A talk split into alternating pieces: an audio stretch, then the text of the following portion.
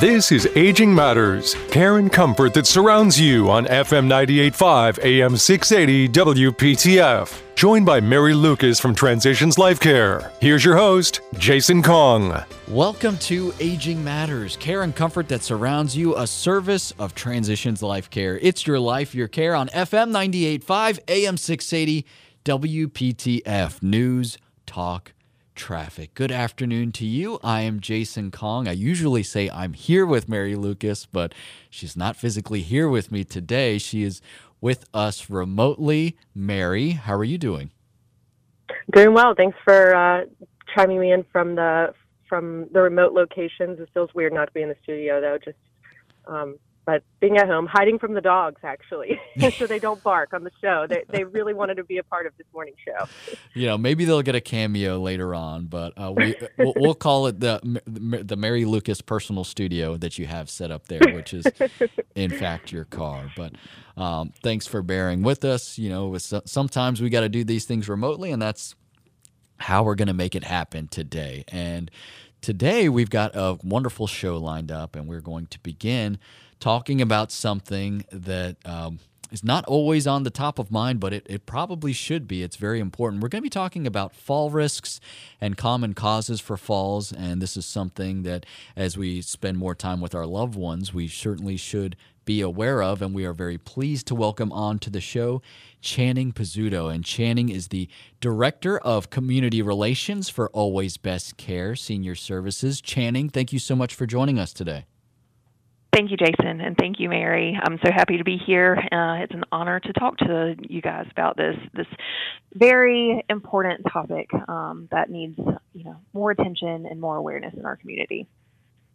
I couldn't agree more. You know, my grandfather, I, I talk about him a bit on the show. He's on hospice with us, and he was at home and independent living and um, and getting around just fine. And um, a few weeks ago, he took a fall trying to get to the restroom um, late at night and wasn't wearing his grippy socks, is what he uh, attributes this fall to.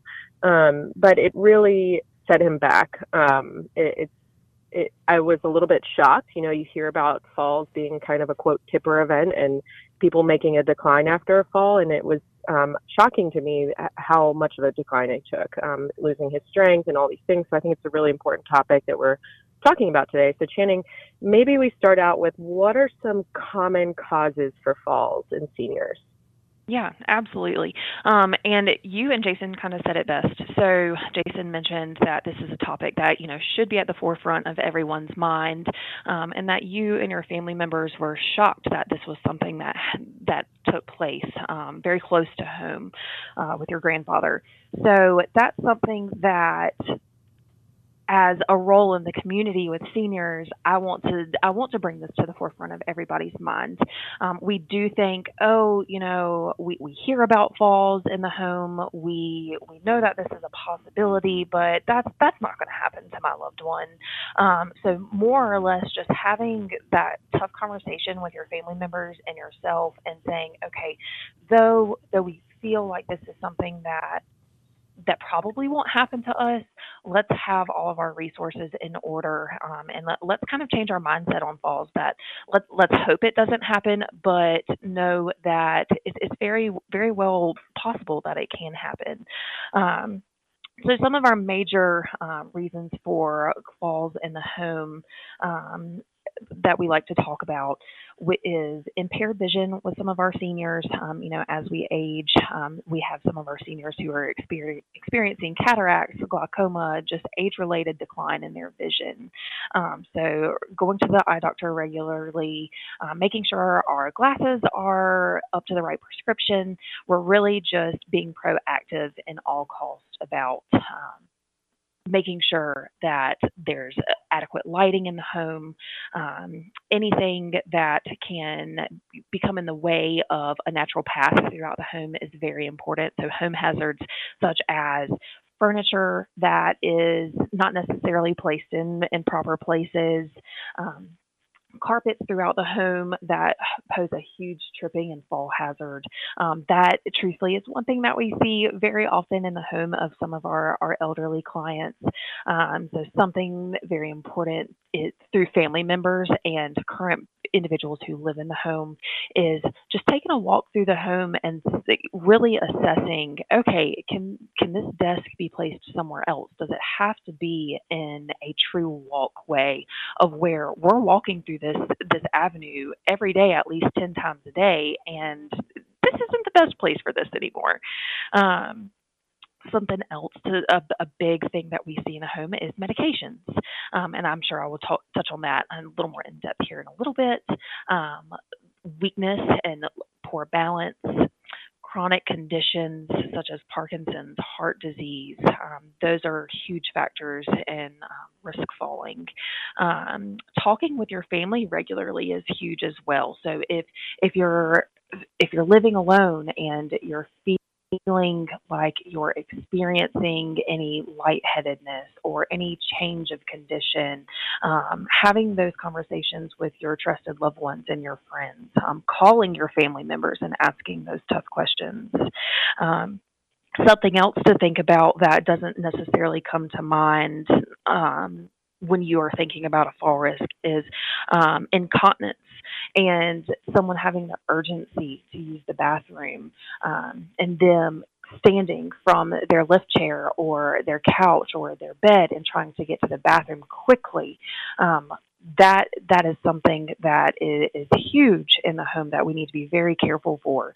Um, so you know, understanding that we need to have not necessarily less urgency, um, but taking our time in the movements that we're making. Um, foot problems is something that's huge. Um, so wearing appropriate footwear, um, as you mentioned earlier, Mary, your grippy socks are very important, um, but also number one, something I really, really want to hone in on is using proper ambulation equipment. Um, so, using a walker, reminders to using a walker or a cane, um, transferring properly. Um, that's something that is very, very important, not only for uh, the the care the individual receiving care, but for the caretaker as well. Um, we both can experience a fall if we're not transferring someone properly. Um, and something that we can combat that with is utilizing your resources in the community, calling your senior centers, saying, hey, do you have any classes on transferring assistance?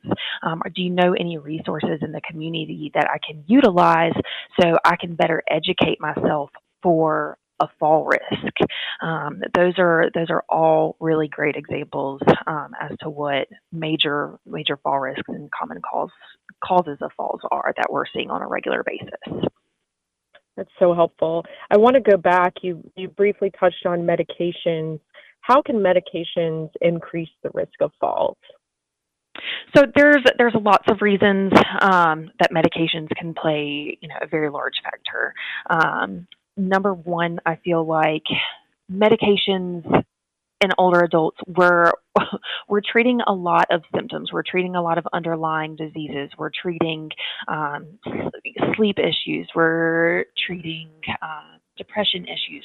All of these all of these medications are going to contribute to how someone's feeling on a regular basis or it's going to contribute to how their body is reacting to these medications.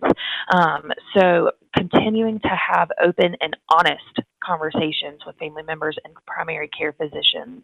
Um, though you may be seeing multiple doctors, it's very important to have one doctor who is up to date on all of the medications that you're taking and being able to sit down with the doctor or the nurse practitioner or the PA and having a conversation and really analyzing what what medications you're on and are we are we interfering with one another? Um, are all of the medications that are being taken at this point necessarily something that need to be utilized? Are we taking more of a dosage than we should be? Um, so having a having a team around you, um, you know, a, a village around you that can help you understand the medication that you're taking um, is very, very important. Um, examples of medications that are going to be affecting um, someone's someone's overall capability of um, their balance um, are are benzos. Um, so these are going to include, um, you know, things that are that are truly messing messing with the the brain system and how the brain system is going to work. Um, prescription sedatives, so things that are going to help you sleep, or um, nerve blockers. Those are two big examples of um, common causers of just having someone feel disoriented. Um, antipsychotics, um, those are something that we see that are used in dementia and Alzheimer's patients. Um, so these these patients are already having issues with their balance um, and their ambulation. So adding medication on top of that is going to bring them to be a, a, a higher risk. Um, so, an example of a medication that we see um, used in sundowning is Seroquel. Um, that's something that, yes, it, it is going to help the patient, help the client overall in their demeanor. Um, it's going to bring them back to their baseline, um, but it's also something to keep in mind that we're gonna we're gonna have to watch this person um, more than more than usual because if this person is trying to get up and um, walk to the bathroom, then their balance is truly going to be thrown off um, a mood stabilizer as well, um, antidepressants, which I already touched on, uh, opioids, narcotics um, to treat pain management. Um, so, you know, this it kind of sounds. Um, it, this does not sound proactive at all, but if we think about if we've had a fall and we have broken a hip, we are most likely going to be prescribed a pain medicine. So we're going to be prescribed an, an opioid. So the likelihood of being disoriented and not as um, confident on our feet to treat our pain is, is going to be the cause of taking a pain medicine. Um, so as, as we're helping one thing, we're hindering something else.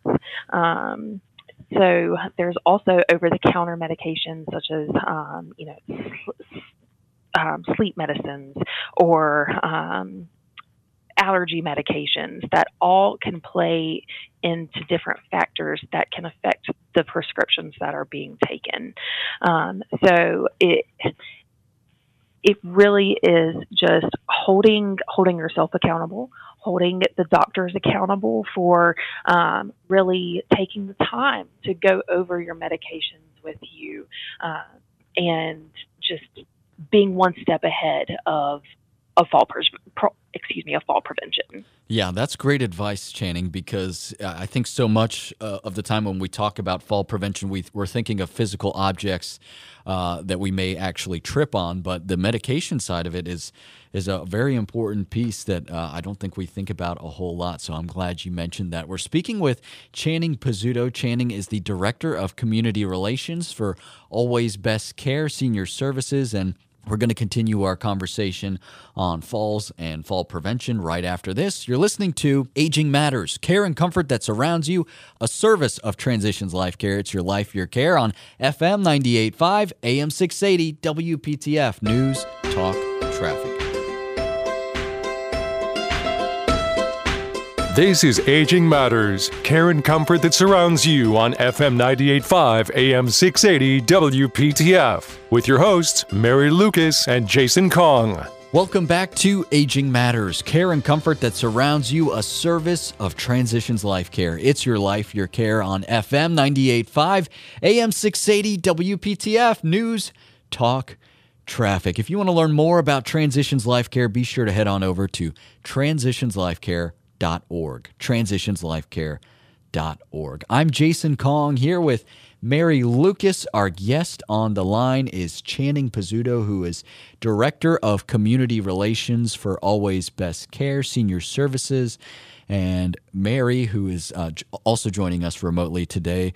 Uh, we're having a good discussion here on falls, and we're going to get into. We got into a little bit of discussion on prevention, but we're really going to dive into that here. Yes, absolutely. I, as I mentioned earlier, when my grandfather took a fall, he was headed to the restroom, and you don't think about all the hurdles from here to there when You know, you're not on additional medication or, dealing with some mobility issues. And I think it's really important for us to go back to some of the room safety tips um, bathroom, living room, kitchen, bedroom. Channing, can you talk to us a little bit about how you can reduce your risk with some room safety tips? Yeah, absolutely. Um, so again, number one is utilizing your walker, your cane, um, your proper form of transfers um, when you are getting up to ambulate. Um, so in the bedroom, around the kitchen, around the living room, a big a big tip is cleaning up clutter, making sure that we don't have unnecessary objects in the way. Um, so you know, going through each morning's magazine or newspaper that's been delivered, making sure that we're cleaning that up on a regular basis. Um, also, uh, removing trip hazards. Again, I know we touched on that earlier, but making sure that unnecessary rugs have been removed from the home, making sure that furniture um, is not in our regular walkways. Um, especially in bathrooms, something that is very important to have is the installation of grab bars and handrails. Um, and this is this could be varied to each person. So this is going to be something that c- can truly be tailored to someone. So having grab bars in the right spots in the bathroom, at the right heights in the bathroom, um, having a raised toilet seat in the bathroom is um, is, so convenient um, and so much easier to to get on and off of for our seniors. Um, so a lot of times we see toggling back and forth um, from a sitting position to a standing position, um, and the the bathroom is a very scary place to fall with tile floors, um, close corners that we can hit our heads on. Um, so bathrooms are where I feel like safety needs to be a, a huge focus. Those grab bars, the raised toilet seat. Um, if you if you do insist on having a bathroom rug in in the area, making sure it's non-slip. Um, falls in the shower are are huge. Um, they're very scary. Um, so having a shower bench in the shower, um, a handheld shower head is is so convenient, um, and you know that way you are able to uh, get all areas of the body adequately cleaned, but you're also sitting in your shower bench um, and you're able to reach all necessary areas because you have a handheld shower head. Um, those are those are very big um, key factors in remaining free of free of falls. Uh, we mentioned um, having the light right lighting in the home, um, so making sure we have um, all of our lights turned on when we get up to go use the bathroom at nighttime. Um, also wearing the proper shoes and the pro- proper um, grippy socks. Um, something else that we don't talk about on a regular basis is um, utilizing one level of the home. That may sound like baffling and it may sound super frustrating uh, for for some of our family members uh, because we live in a two-story home. Uh, we want to utilize our home. We want to utilize our regular. We want to we want to maintain the lifestyle that we have maintained for the 30 or 40 years that we li- we have lived in our our two-story home. Um, but guess what? Going up and down the stairs is such a huge factor. Um, if we are bringing down a a hospital bed um, and having it in a, a, room on the main level where you know in your dining room that you're not utilizing on a regular basis um, a hospital bed has the grab bars on the side um, typically you're able to lift yourself up so you can swing your legs over the bed easily um, to to go ahead and get a solid solid ground when you're ready to get up and um, make your way to the bathroom or getting yourself up for the day. Um, the, that is that's a big that's a big deal. Um, again, living on one level may sound may sound very frustrating for some, um, but it is just it's overcoming um, that tough conversation with yourself and your family members in making the decision as to is is my health and my my life more important than the the regular lifestyle that I'm used to. Um, moving more carefully through the home. So just just being more conscious of walking slowly, um, where you're walking at nighttime. So again, turning on the lights adequately, um, and then you know having having cameras in the home. Um, so this also may sound a little silly, just as silly as the living on the one level, um, but working in the senior industry and having these conversations with family on a regular basis. These are things that I like to recommend. Um, so having cameras in the home. Um, so if mom or dad or if a grandparent lives in the home by themselves um, that if you can check in. It may not have to be in every single room of the home, but in the main living area, in a bedroom. That way you can just peep in, you know, every so often throughout the day and, okay, well, grandpa's in his recliner. We know he's good to go. Um, I also have a family that utilizes um, a type of motion detector in the home. That way, um, the the individual still feels like they have their privacy, but there's still a way of monitoring the motion. So um, the the example as to why they utilize this resource and chose this resource is because if there's a lack of motion. Um, within a certain height of the home throughout the day, the family member would get an alert, um, or they would, you know, they would know to call the home um, to make sure, okay, maybe we're just we slept in late this morning versus oh, was there a fall last night when we when we got up to use the bathroom. Um, it's 2022. We are in an age of technology. Um, something else to think about, you know, are med alerts, life alerts, um, and even to take it one step further to an Apple Watch. Um, an Apple Watch if you are 55 or older, will automatically set up a fall risk detector for you. Um, so that is something that you know it's hard to take off of, of your hand, um, and it's it's always on you. It's monitoring you. Um, having a cell phone close by is nice, uh, but it's not not always the most realistic because I I forget my cell phone in a different bedroom or a different room in my house. Um, so the Med Alert that's you know being worn regularly, being reminded to be worn regularly, um, and then I really I really love the idea of of the Apple Watch now. Um, it's something that can be worn on a regular basis. It can be if you buy the right one, it can be it can get wet. Um, so it's something that doesn't have to be taken off um, and you know it might it might not be the most cost efficient, but again we have to take a step back and think um, we are really we're paying for peace of mind, we're paying for um, the safety of our loved one, and we can't put a price on that. No, you really can't. And that's a good tip on the technology there. Channing, if folks want to learn more about Always Best Senior Care Services, what's the best way to do that? Yeah, so um, we we're very fortunate to cover a very large portion of North Carolina. Um, if you just if you go on if you Google it, if you Google Always Best Care Senior Services North Carolina, um, you'll see the different locations um, such as Greensboro, Guilford County, Alamance County, Chapel Hill, Durham, um, all the way to Raleigh to the coast, um, all the way to the mountains. so we're very fortunate to to have a very large territory in the North Carolina state. Um, so we, it's also a simple phone call. Once you go onto that website, um, we have directors and care coordinators who are so happy to talk about fall risks and how to prevent it, and offer so many other resources to our community um, in in navigating through the life of our seniors. Thank you so much for sharing that, Channing. Channing Pizzuto has been our guest, Director of Community Relations for Always Best Care Senior Services. Thank you so much for your time today, Channing. Yep, thank you. We're taking a quick break, but we'll be right back. You're listening to Aging Matters, care and comfort that surrounds you, a service of Transitions Life Care. It's your life, your care on FM 98.5, AM 680, WPTF News, Talk, Traffic.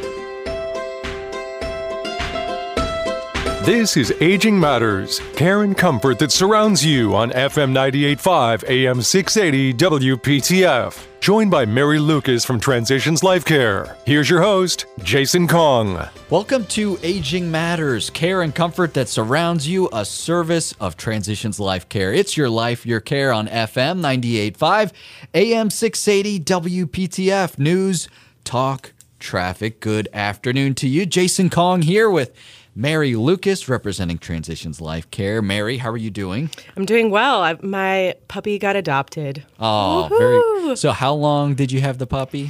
I've had him. Well, he's still with me, so we've got a couple. We've got about a week more, but he, he's moving to Washington D.C., which is so exciting. Oh, uh, capital city dog, just just in time for election season. That's uh, Exactly. That's wonderful. Now, of course, you foster puppies and Yes. all dogs of all ages. Uh, you're you're got a heart of gold, Mary. So um, I'm glad to hear that this puppy found a new home. Yes, he's very excited.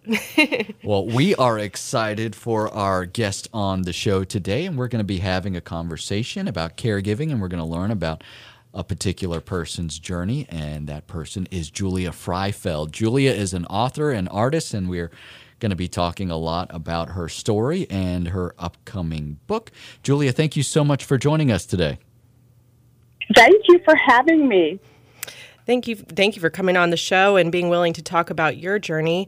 Maybe let's start off right at the beginning. Where, how did you become a caregiver and what was your caregiving journey about? And I, I know you have a book coming out soon, so start us there and tell us a little bit about the title of your book and where did that come from? Okay, well, I'll start with the title. Uh, well, maybe I'll go back and start with my husband was diagnosed with a rare neurodegenerative disease called multiple system atrophy in 2011, but he had symptoms for about six, seven years before that. And I became his full time caregiver. It's a rare disease, it's an orphan disease because it is like three in a 100,000 people. And so uh, there was, uh, it's terminal. It's it is um, there's no remission and there's no cure at this time. So I quickly went into my journal writing mode, and that journal eventually became my book. And the title, the title comes from a conversation Mark and I had with a hospice chaplain. Hmm. Mark was a hospice. Mark was a hospice patient for 16 months and he was given a team that visited our home, our family, uh, twice a week. It was a nurse, the chaplain, and a social worker. So during one of those visits with the chaplain, Mark started talking about his funeral Mhm. arrangements. And I asked Mark whether he was scared of anything. He answered in his way, uh, matter of fact, and trying for that bit of humor that we always were trying to reach for. When I pass, I won't know. I'll be in a casket, he said. Mhm. But he continued, and he said he tried not to think about what he'd miss in the future. That made him too sad. Hmm. Then the chaplain looked at me, and she said to me, Julia, what are you scared of? And I cried. I said, I'm scared when Mark won't be here. I know I'll be strong. I know life goes on. But it's an awful thing to figure out how to be okay. Mark, at that moment, Mark looked into my eyes and he said, We're in each other's bones. Oh, I did not know that those words would become the book title. It was years later that I realized how perfect those words were. wow. Uh, you've got me in tears over here. That's that is um, a really special moment, and I I can imagine a very difficult one for you all. Um, what was the biggest lesson you learned? You had quite a long caregiving journey. What is the biggest lesson you learned from everything that you went through? wow, that's a hard question um, because I learned dozens of lessons. I was on, I used to say, a constant learning curve, one after another. Mm-hmm. Um, so there's a few here I'll, uh, I'll mention if you don't mind. Absolutely. Um, after Mark's diagnosis, I became his full time caregiver.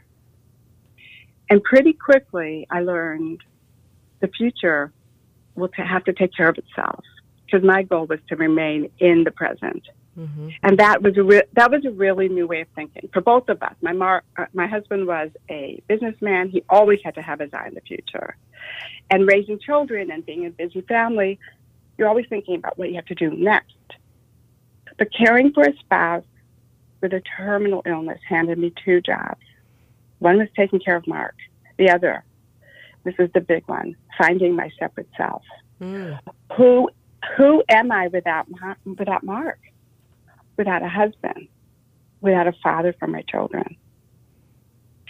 I had to reach out for support from family, friends, the hospice team. I was pushed to handle much more than I thought I was capable of handling because I always viewed myself as independent, totally self-sufficient in any situation. But this, this I couldn't. This situation I could not figure out by myself. Hmm. So big, another big learning curve.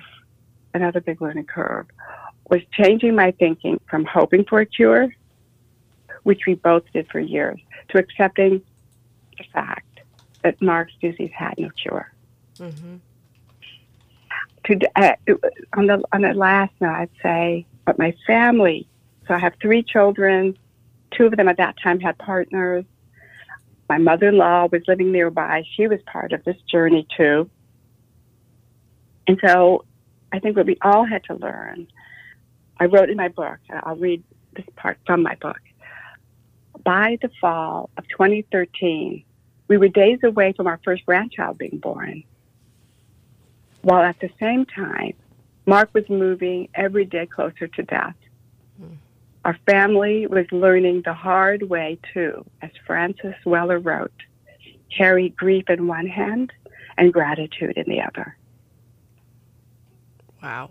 Wow. I, that is, um, you know, a very pivotal pivotal moment in your life from multiple angles being a parent being um, a daughter being a spouse of uh, someone with a terminal illness it must have been very difficult you mentioned your journaling routine is that something you've always done i've i've just started journaling so that's intriguing to me um, what was your journaling routine throughout this time and uh, have you always kept a journal well, I began writing in a diary when I was around 14. And in those days, actually, it was called diaries, not journals. Mm-hmm. I, continued, I, I, continued on and off throughout college, but then stopped altogether. Um, but pretty soon, after Mark's symptoms began around 2006, I found myself reaching for a pen and starting to write in a composition notebook. And I wrote frequently during his illness. I'd write day or night, whenever I could scoot away from caregiving. And I'd write down my dreams. Some of those dreams were nightmares. And I started composing poems. It was where, in a journal, as you may now know, it's where you unload all your feelings and you don't worry about grammar. I didn't. Punctuation, I could write and write and write. I found, I find it very freeing and it was a release of all those pent up emotions. But I didn't want to share with Mark necessarily. It was my place to express my private thoughts. And on the topic of journals, I was not planning on turning my journals into my memoir. That came years later. And that process, actually, turning my journals into a book, took 12 years. Wow. FYI. Julia, what what was the, I mean, you didn't plan to do this book, but what was it like going back through those journal entries for the first time? Well, you know, it was really interesting to do that because, um, like I said, those journals, I didn't know what I was going to do with them. I thought I might burn them, actually. I thought, mm-hmm. no one's going to read this. This is way too personal, way too sad. Um, it's for the moment. Journaling can sometimes just be for that moment. You just need to unload somewhere, and you don't want to unload on a person. So you, your journal takes the beating.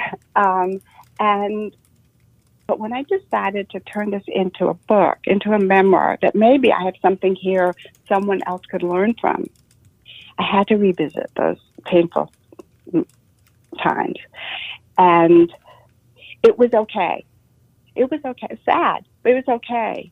And so I found it, well, the process actually, I'd write, I put down the book for about a year. That's why it took 12 years.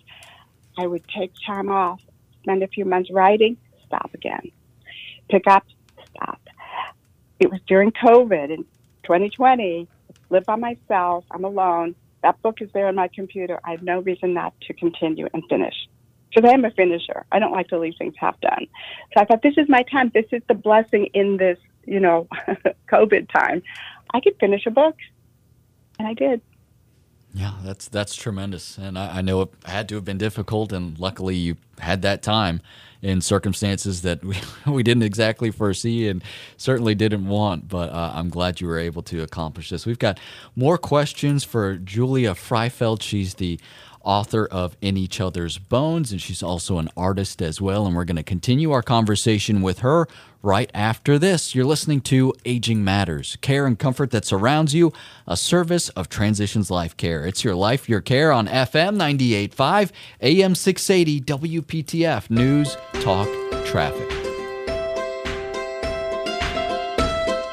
This is Aging Matters, care and comfort that surrounds you on FM 98.5 AM 680 WPTF with your hosts, Mary Lucas and Jason Kong.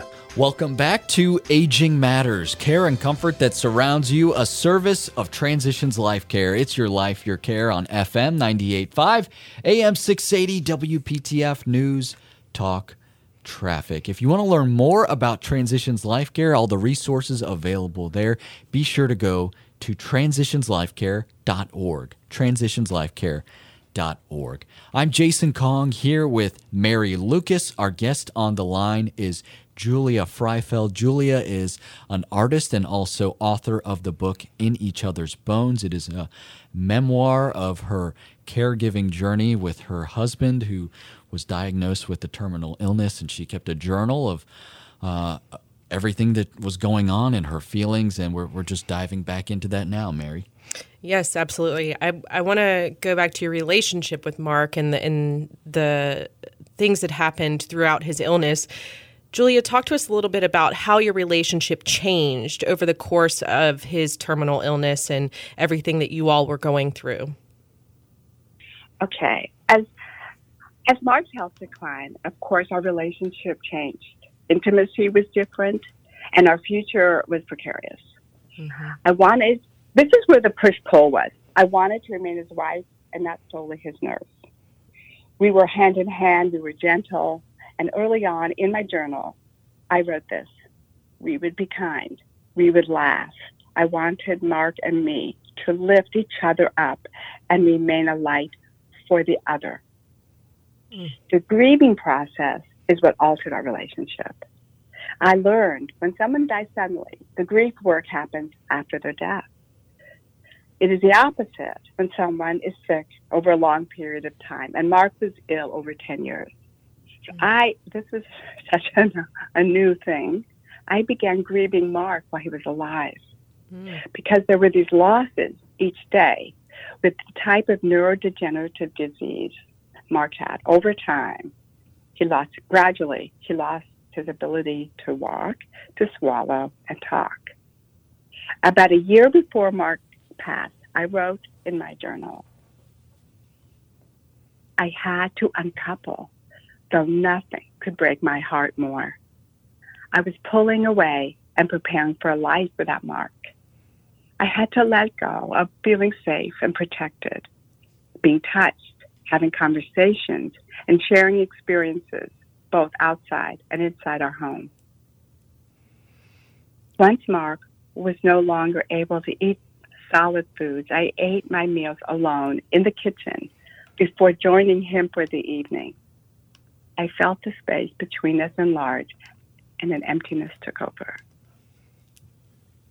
Mm, that is that is really um, powerful. I, 10 years is a long journey um, to slowly watch a decline and, and watch somebody through this illness. So I can't imagine all of the feelings that you were feeling as you uh, slowly, um, as things were changing over that time period.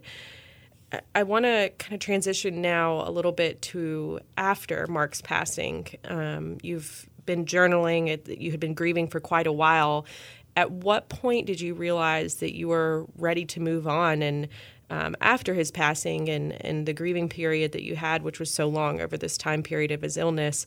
And have you begun dating or anything else since then? Let's get personal. okay. Well, this is nice to talk about. Well, first, first, this is a good place to say that by writing and completing my book, it allowed me to manage my life better. Mm. It is how I became who I am now. I was able to let go of that enormous pain of loss and make room for a new start, a new life, and for love to enter. So a year after Mark passed away, I moved into my new home because I wanted a new start, and I knew a new home would kind of symbolize that. Mm-hmm. I moved in, and I noticed I was lonely. The epilogue in my book is the funny and poignant story of my online dating experiences.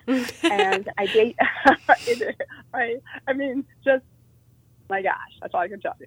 Um, I, I dated, I dated actually quite a bit, and that story um, in March of 2021, so about 20 months ago, I met my current boyfriend. He, I have to shout out to him. He is wonderful, and he is what I tell him all the time. He is my now. Oh, that is really special, and I can't. I, I can imagine what an amazing support he is for you, and understanding everything that you've been through, and um, and where you are now. It, it you know, he's a, a widower, mm-hmm. and um, so ex- that's exactly true because he and I can share our caregiving stories. Mm-hmm. His wife was sick for ten years. Um, we share that as part of a bonding, actually, I think that goes on. And we can talk about our spouses. We love them. We, they're part of our lives at times. And that's all, all good. Oh, that's very special. So mm-hmm. you, you, talked a little bit about poems and writing poems. How is poem writing different for you from a journal entry and how you are expressing um, all, everything that you were feeling? I, yeah, that journal writing is different for each person that writes in a journal. Mm-hmm. My writing style for a journal is fast and stream of consciousness. I, like I said, I don't stop and correct punctuation or don't care about the grammar. It's about getting the emotions out and on paper. So my journals, the one thing that made it hard to trans, you know, to transfer over to an, a book form, is that journals are repetitive. It's a bunch of run-on sentences totally out of sequence. I'd write, I, it was all over the place. Writing a poem is like writing a dream. Mm. It's hmm. metaphor, symbolism, fluidity, colors, snapshot imagery.